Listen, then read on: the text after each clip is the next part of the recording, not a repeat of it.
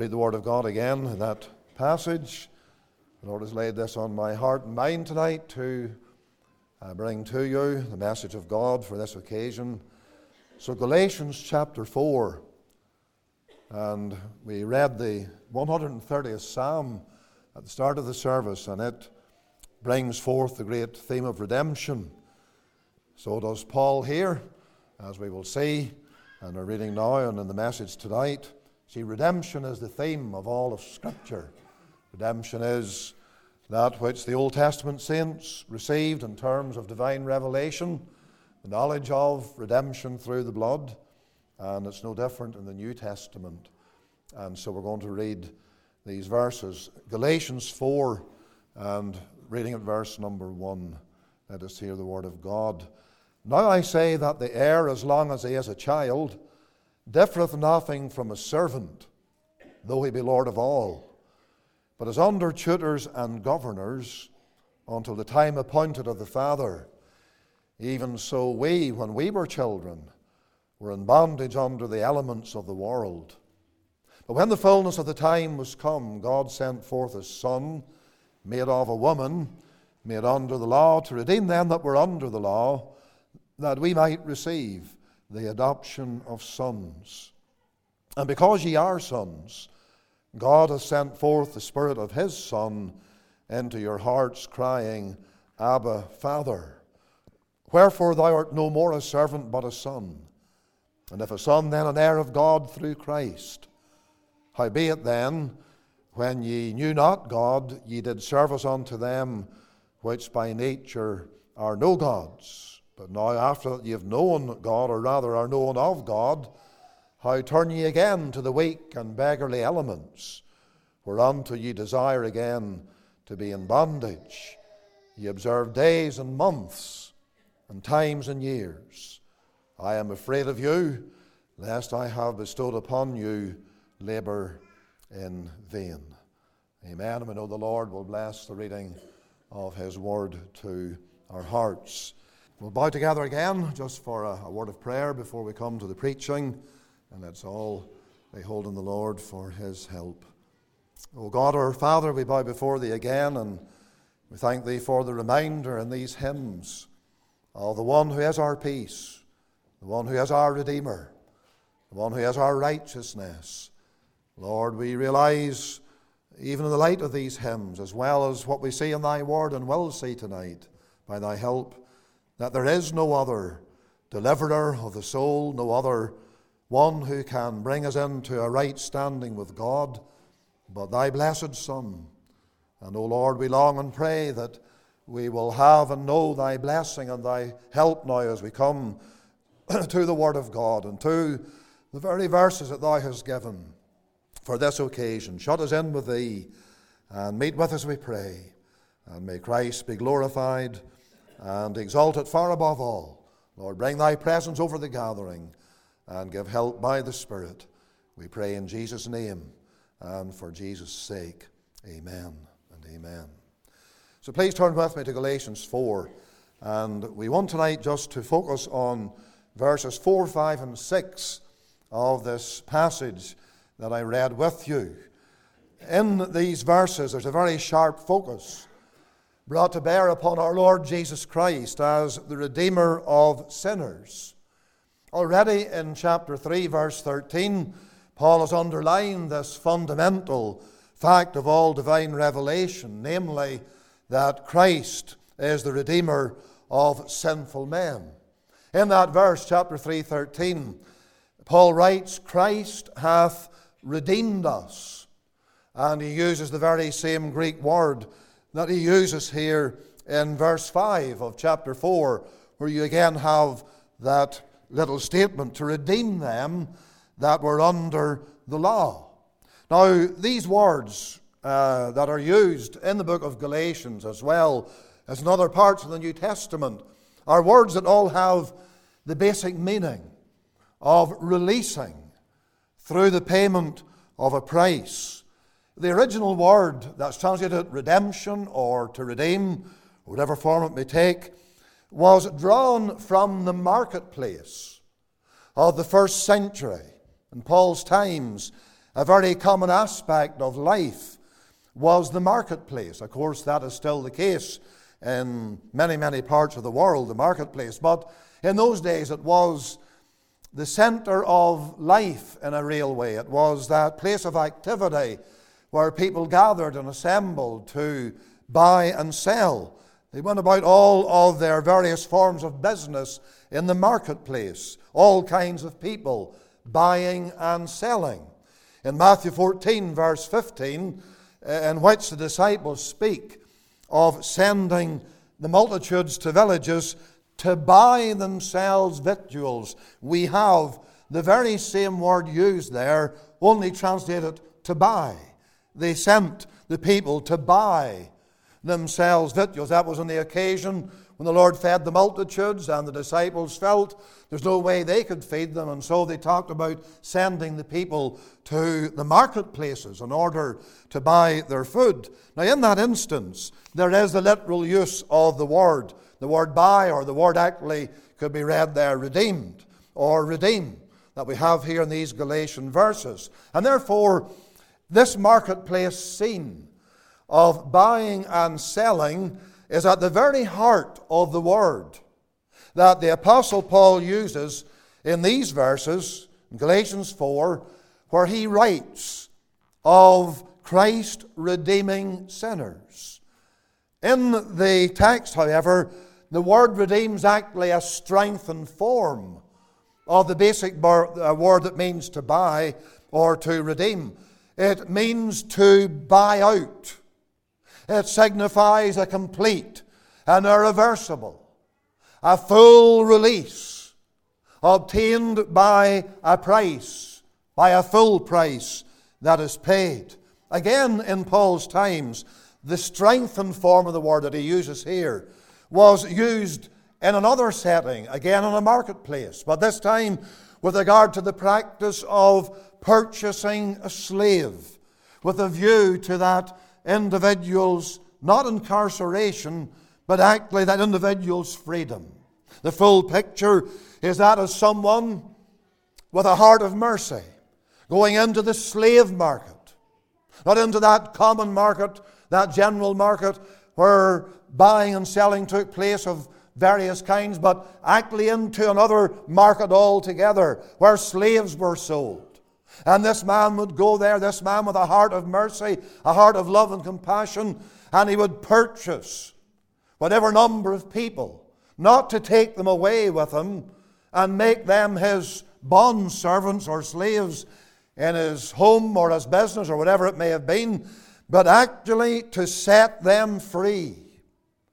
In other words, he released them from the bondage that they were already in, and he delivered them from further slavery and bondage that faced them, and he gave unto them their freedom. That's the word that the Apostle Paul is using here in our text tonight, Galatians 4 4 through to 6. And so the word that Paul uses is a very appropriate reminder of this whole subject of the redemption of sinners. It's a very a relevant, a very appropriate word that suits the whole scheme, the whole plan, the whole meaning of what the redemption of sinners actually is. Out of mercy and out of love, Jesus Christ entered into the slave market of sin in this fallen and sinful world to buy out or to redeem sinners, and in doing so liberate them from their bondage, the bondage into which sin had brought them, and set them free and deliver them altogether from the curse of a broken law. That's the sense of what the Bible means when it speaks of redemption. There are men who write about redemption and they will just simply say it means deliverance. Now, there's an aspect of truth in that, but it's not all the truth at all. It's much more than deliverance. It is what I have been showing you as we understand the meaning of this word. There's another word used in the New Testament that is very uh, much linked to the word that's used here, and it signifies uh, the exact price paid in order for redemption to take place. And that particular word is taken from the verb that means to loose, or to release, or to set free. And when you bring all these words together, what you find is that the Lord Jesus Christ went into the slave market of sin to buy out sinners, to deliver them completely and absolutely from all that sin had done to them and all that sin had made them. And in doing that, he paid a price. He paid a full price in order to their redemption. And so that's the primary feature of the whole subject of redemption. It means to buy out, to buy back, to release, to set free, but not without a price. And that's where those writers and, and, and even preachers go wrong when they simply say that redemption is to be delivered. No, my dear friend, it is much, much more than that. It is to set free by the payment of a price or by the payment of a ransom. And our Lord Jesus Christ taught that. Because he says, as you find in Matthew 20, very well known verse, verse 28, he says there, The Son of Man came not to be ministered unto. The Lord didn't come to be served by people in his earthly ministry. He says, but to minister or to serve. And he says this, and to give his life a ransom for many. And the word ransom there is this other word that's linked to redemption, but really focuses in on the payment of the price. You know what a ransom is? Someone's abducted, someone's carried away, and it's always, of course, by uh, scoundrels, that sort of thing. But they demand a price. They want a ransom. So we know what the word ransom means in everyday English language. But here's our blessed Savior. He says, I came. I came to give my life. And what's Christ's life? What does he mean by that? To give my life a ransom for many. He's speaking of nothing less and even nothing more than his own precious blood. Because Paul, te- or sorry, Peter tells us, 1 Peter 1, that we're not redeemed with corruptible things such as silver and gold.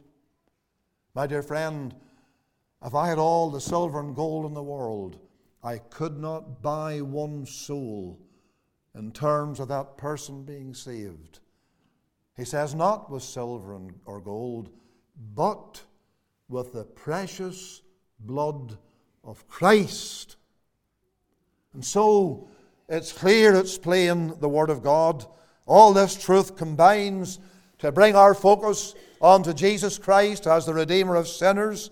That's the subject that lies in these three verses. And based on these verses, I want to focus your minds tonight on that fact of Jesus Christ being the only Redeemer, the only one who is able to save, the only one who, ha- who holds the answer uh, to the needs of sinners, whoever they are, young and old, men and women, deep dyed sinners, religious sinners, whatever their category, whatever their case, whatever their state, they're all sinners. All have sinned and come short of the glory of God, the standard we have not reached, nor can we reach it left to ourselves. But here's Christ, and He's the one who meets the need. I want to look at this subject of Christ, our Redeemer, therefore, in three ways. We have the Redeemer and His program. Look at verse 5. It says, To redeem them that were under the law. And that's what I mean by the Redeemer and His program. You see, the language there is very specific. It indicates that Christ came into the world within the framework of a definite and an objective program of redeeming sinners. There was absolutely nothing aimless about the Redeemer coming into the world of humanity. He had a specific program in mind, he had an end in view. He came to redeem sinners. We're told this, it states it clearly. Let us see this. Here's the Redeemer and his program. He came to redeem them that were under the law. It's a program of identification. Look with me at verse 4 that leads into the next two verses. Verse 4 says, But when the fullness of the time was come, God sent forth a son made of a woman. And of course, you have there one of the most outstanding statements in the whole of the New Testament, indeed, in the whole of the Bible, that encapsulates the incarnation of the Lord. But here you have it, because these words signify this whole matter of the Lord coming in His program, the program of redemption, and it involved identifying with men, identifying with those whom He would redeem. And in that identification, that's in view there in those words, when the fullness of the time was come, God sent forth a son made of a woman. In that, there's a history. You can see it. It's found in little phrase, the fullness of time.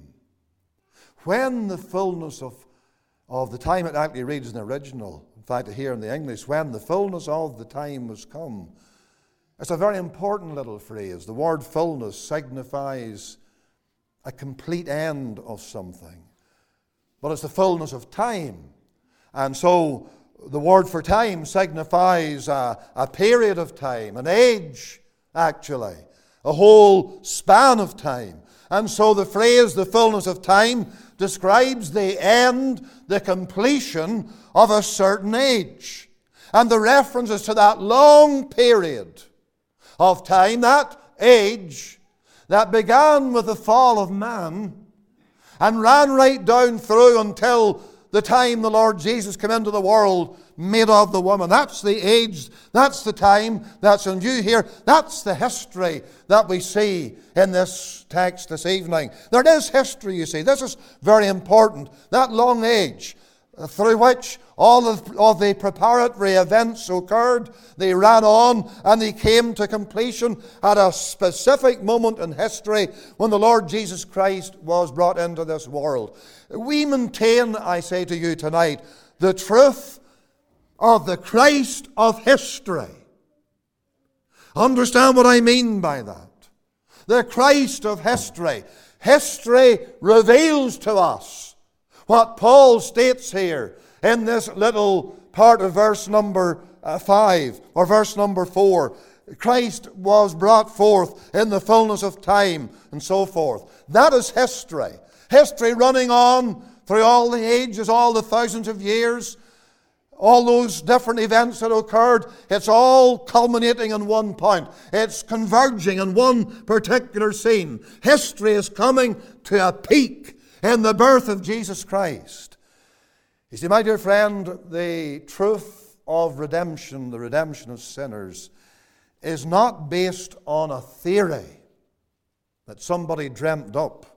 Nobody could dream this up. Rather, redemption is based on the fact of divine intervention in the history of the world, in the affairs of fallen humanity. And since Jesus Christ was appointed from all eternity to be the Redeemer of sinners, he had to enter into history. He had to step into time in order to accomplish that redemption. Please understand that, folks. You who are saved and you who are not saved, you need to understand this. The Bible makes it absolutely clear that Christ is the Christ of history. There was a time, there was a place when and where he was born. It is not a theory, it's not something that is abstract, it is something that is real and concrete. It's the same kind of language that you have in Hebrews 9:25 where Paul writes this that once in the end of the ages, he appeared to put away sin. That's redemption. But ages had run by. Once at the end of the ages, at the very completion of all those ages, the Lord Jesus Christ came into the world in His supernatural love and grace. The eternal Son entered into history, entered into mankind to identify with sinners. That's the point. This program of the Redeemer is a program of identification. The Lord came to identify with the likes of you and me. He became a man, yes, but He came into time. He really lived in this world. He walked in this world. He was seen in this world. He did a work in this world, and that's what we'll look at mostly tonight as the Lord helps us. What that teaches us tonight is very, very important. Christ is not far off. He is the Christ of history. He came into the world to identify with sinners in all their need, to elevate them that they might live forever. There is history in this program of identification, but there's also humility. Notice it. In verse number four again, when the fullness of the time was come, God sent forth a Son made of a woman. There's the humility. Christ redeems from sin's bondage by becoming incarnate. He becomes a man.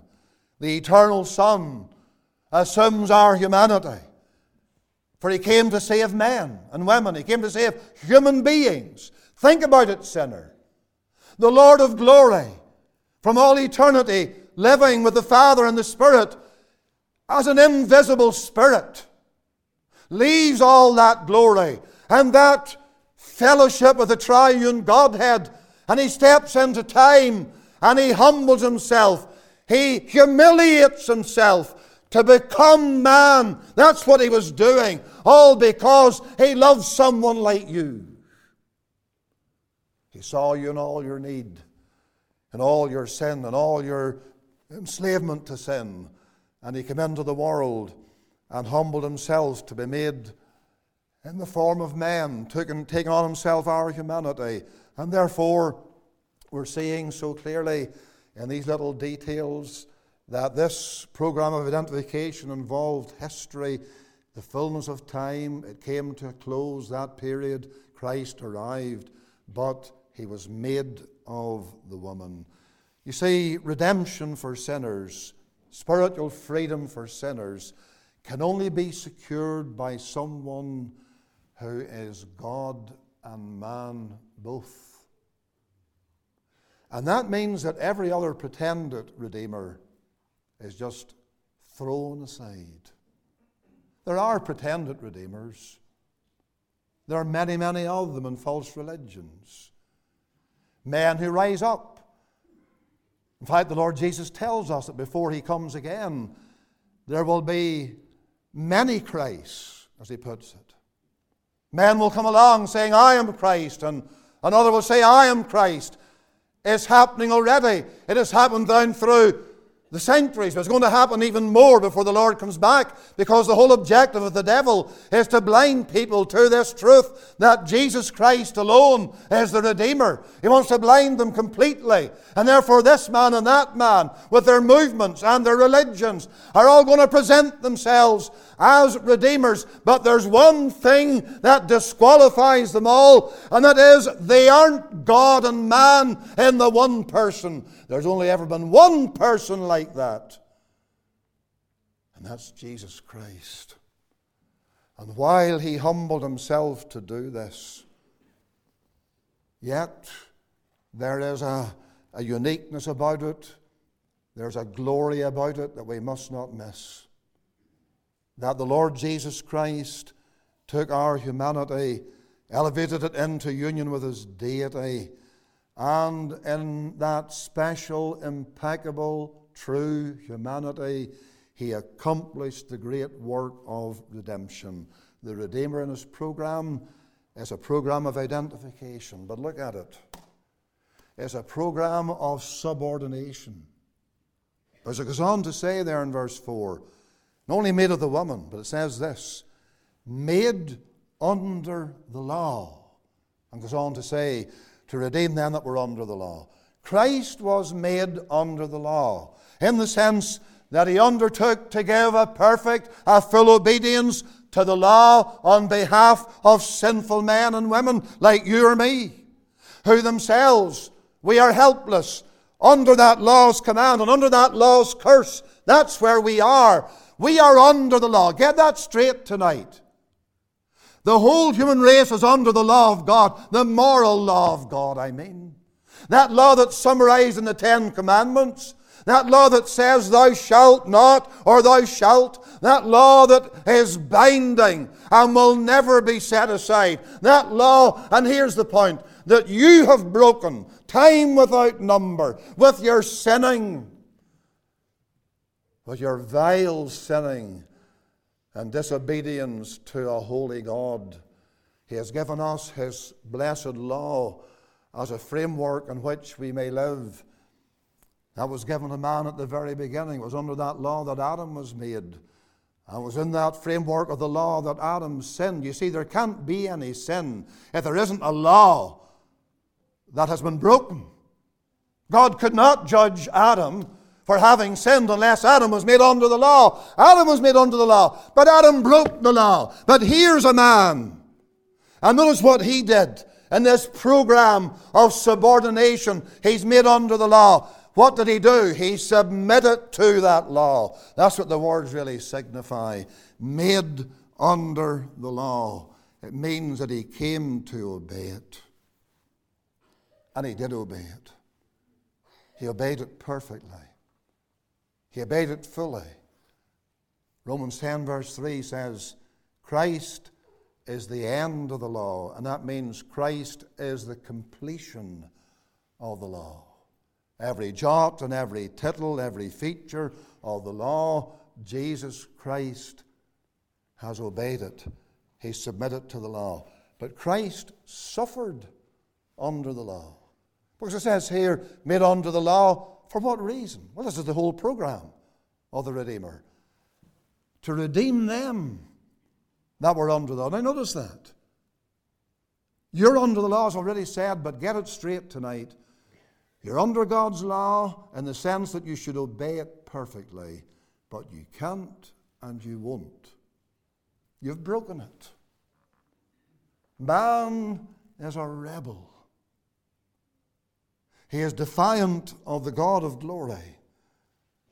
And for man to be saved, someone must come and not only submit to that law, but he must come and suffer under that law. And that's what you find in those words to redeem them that were under the law. The word redeem points us to the suffering of our Savior. It points us to the bearing of the penalty that was placed upon him. That very penalty that you and I deserve to suffer forever. It fell on Jesus Christ.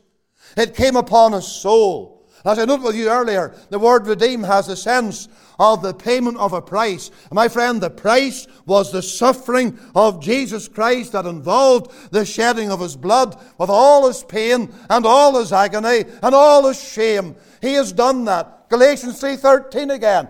Christ hath redeemed us from the curse of the law being made a curse for us.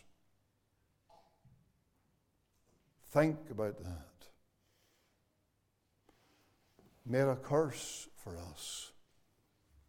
The full force of God's law fell on Jesus Christ. His suffering is really indescribable.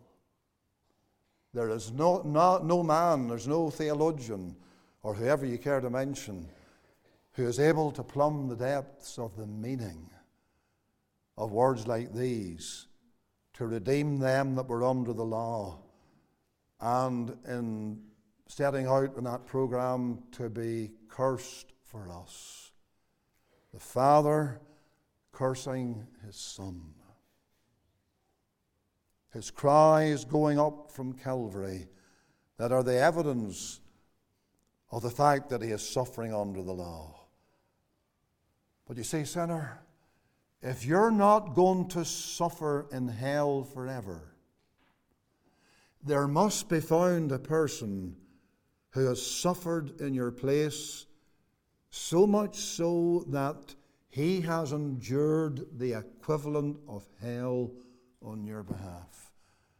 And that's precisely what Christ endured he submitted to the law. He suffered under the law as he subordinated himself to that law. He suffered under it. But listen to me. He satisfied that law. And I learned that by those next words in verse 5 that we might receive the adoption of sons. I'll believe that a little more, but just now at this stage, those words tell you and me tonight of the satisfaction of God's law in the death of Jesus Christ. Because you see, no sinner would ever receive or enjoy what those words mean the adoption of sons unless satisfaction is made to the law. And my friend, that's, that's the wonder of it. In that space at the cross, as our Savior submitted himself, as our Savior suffered under the law, in all that, he satisfied the law fully. I'm talking now about its curse. He already had satisfied the law in its letter, every jot, every tittle in his holy life fulfilled. But the curse must also be satisfied. Sinners don't get to heaven, you see, by the law being set aside. That's how people think. It comes out in various ways. Oh, God would God loves people so much, He wouldn't send anybody to hell. That's the teaching of the lie of the devil. The denial of eternal punishment. Or just do your best and God will accept that. Another lie. My friend, are you, are you listening to the lie of Satan? Are you depending on a false foundation? You're trying to convince yourself that you're going to escape what your sin deserves, what you deserve for your sin? I tell you, look at Christ, look at the cross. Hear his cry, hear his cry. My God, my God, why hast thou forsaken me? And realize that in a certain sense, the Father forsook the Son. He left him in the loneliness of the suffering of the cross. He alone suffered, not the Father, not the Spirit, but only Jesus Christ. And he was, he was left to endure the curse of the law. And that should tell you tonight of the awful danger that you're in the awful end that awaits you if you live on in your sin and die in your sin. There is no other end that can be spoken of as far as you're concerned, but for you to die under the curse of the law without reprieve, with no end to the agony, eternal punishment, everlasting wrath over your soul throughout the endless ages. The Redeemer and his program, that's it. It's a program of identification, a program of subordination. But then the Redeemer and his purpose that we might receive the adoption of sons. Those for whom Christ has purchased this spiritual freedom, this redemption, are given a certain privilege. There are many, of course, of those privileges, but there's one that's spelled out here by the apostle that we might receive the adoption of sons. That of being adopted into the family of God is what is in view here. The word for adoption, it's a lovely word, it's a, a word with a tremendous meaning. It has two parts to it. One part means son, and the other part means to place. And the word for son is a word that covers whether it's male or female. Because all of God's people, his, his children, is how we could read it. They're all his children, whether they're men or women, all those who are brought to know him. But anyway, that's what the word signifies to place as a son, to take a sinner on the road to hell under condemnation and place that individual into this wonderful and glorious standing of being looked on as one of the sons of God, one of the Lord's children. You see, the privilege is what really stands out. Because this adoption, it is given to those to whom it does not naturally belong who are not deserving of it in any shape or fashion, vile and undeserving and guilty sinners. But that's the word that Paul uses. You see, the word adoption is used only by Paul in the New Testament. It is a legal term. It signifies the new status of those whom the Lord saves and sets free from the bondage of the law those who are redeemed by His precious blood.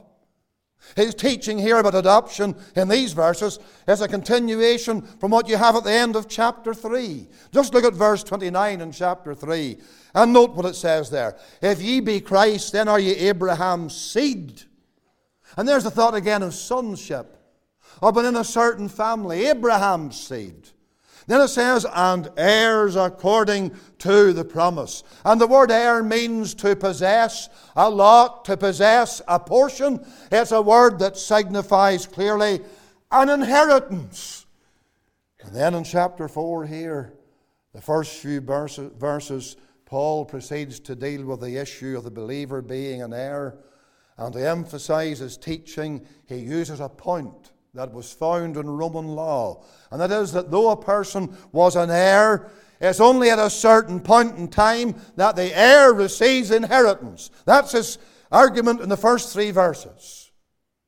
You see, what we're looking at here is simply this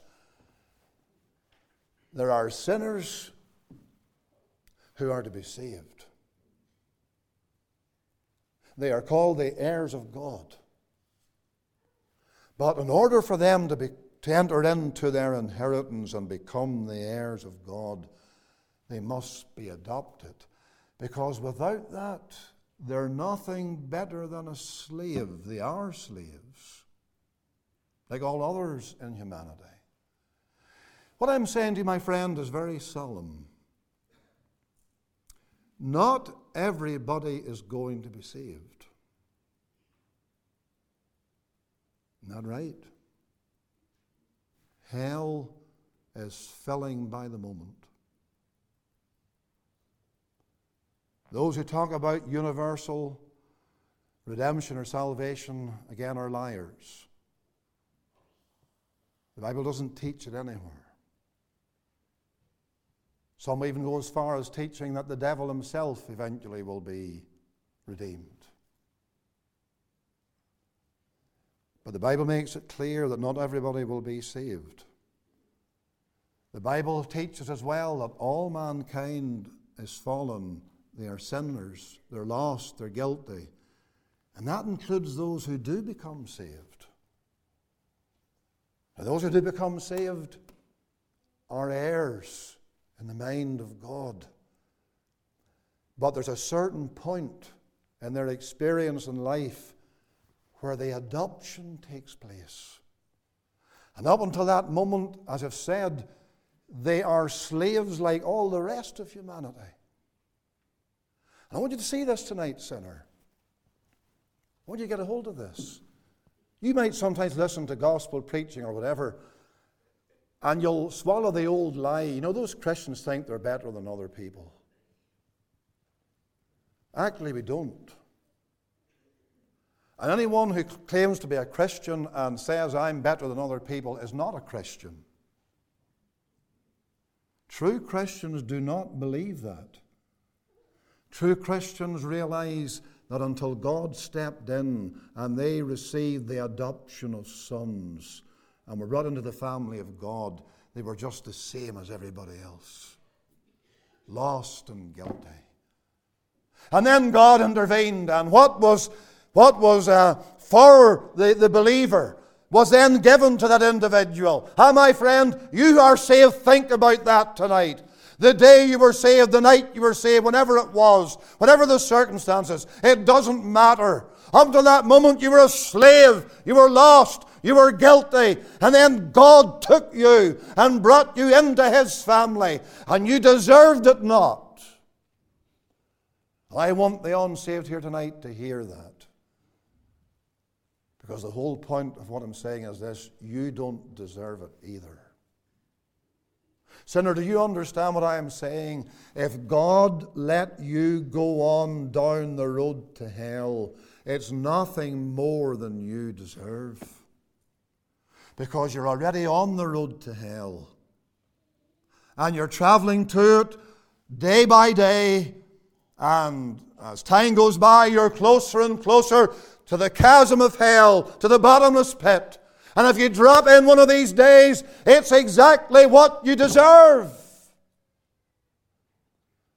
But here you are in a gospel meeting, under the sound of gospel preaching, and warned of your sin and your need, and being shown that there is such a thing as this, that Christ the Redeemer had a purpose in coming to suffer, that we, might receive the adoption of sons, become the heirs of God. The Bible says that so wonderfully, not only here, but in Romans 8. In verse 17, where, where Paul writes, And of children, then heirs. Become one of God's children, and you're one of God's heirs. An heir to glory, an heir to everlasting life, and all that's in Jesus Christ, it becomes yours. And actually, it tells you in that same verse, not only heirs of God, but it says this joint heirs, fellow heirs with Jesus Christ. Just think about that. God, in His marvelous grace through redemption, actually gives to sinners the very glory that belongs to Christ. They will live with Him, they will reign with Him, they will be fully like Him someday, not deified, but in terms of their transformation of soul and body, purged forever from sin, from even the very potential to sin, impeccably pure, and throughout eternity living that way in the endless ages of the glory that shall be hereafter. Ah, my friend, that's the Redeemer and his purpose, that we might receive the adoption of sons. And that assures you, sinner, that if you will put your trust in Jesus Christ, you will receive this adoption. You know, it doesn't matter what people think about you. You might say to yourself, you know, I've been such a sinner. Who could ever even like me? Who would ever even want anything to do with me? People can sin so much that it overwhelms them. And they get down, down under it. And then they, they, entertain the idea I, I'm worth nothing. I'm no good to anybody. And despair comes in. And what an awful thing despair is. But listen, sinner, Christ is the answer. Come to God through Jesus Christ, the Redeemer. Put your trust in Christ, and you will then be loved with everlasting love. And you will have a place in God's family of adopted children, spiritually, I mean. And you will have a right to all the privileges of the sons of God you will be set free from your bondage and your slavery to sin. You'll be set free from your guilt. You'll be set free from the allurements of a corrupt and stinking world. To enter into this blessed standing, to receive the adoption of being one of the sons of God. Finally, the Redeemer and His provision is in verse 6. Because ye are sons, God has sent forth the Spirit of His Son into your hearts, crying, Abba, Father. And so, what do I see there? I see the Lord Jesus Christ actually providing for those who put their trust in Him, for those who become the sons of God. He provides for them forever, for the rest of their days in this world. He sends the Holy Spirit into their hearts. The Holy Spirit comes to live there. He enables those people to do the will of their Lord, to live for God, to love God, to love holiness, to hate sin, to turn away from it all. They have now got a new nature, signified by those words Abba, Father. It says it there, crying, Abba, Father. This is part of the great provision that Christ makes. He gives to those whom He saves, whom He redeems, whom He adopts, this blessed provision of a new nature, signified by this cry, Abba, Father. The word Abba, the word Father are two separate words, as you can see. But the word Abba is a precious word. It signifies affection and love of the deepest kind. And so here's the individual whom the Redeemer sets free and is given the Holy Spirit provided by Jesus Christ. And born in that person's soul, there is a love for God the Father, a desire for Him to do His will, to walk in His ways. My friend, this is the change of life that is coming in here for those who are Uh, redeemed by the Lord Jesus Christ. He makes them new creatures. He gives to them the Holy Spirit. They want to cry. I mean, they want to pray, want to seek after God. He becomes their Abba. He becomes their father. Abba signifies affection. The word father signifies having a, a holy reverence for God. And both become true. And God is no longer cursed and despised by the sinner, but loved by the sinner.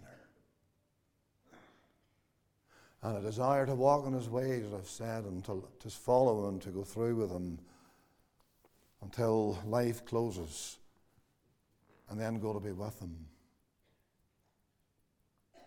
Christ our Redeemer. See it tonight, his program, his purpose, the provision He makes is all here. Now, my friend, will you come to Christ? And maybe you've been thinking about this and turning it over in your mind, and you've been troubled and anxious and concerned about these matters and wondering when you should come to the Lord because maybe you've learned now that you need to come to the Lord. And the answer is, the counsel is tonight. Tonight, now. And I urge you to come.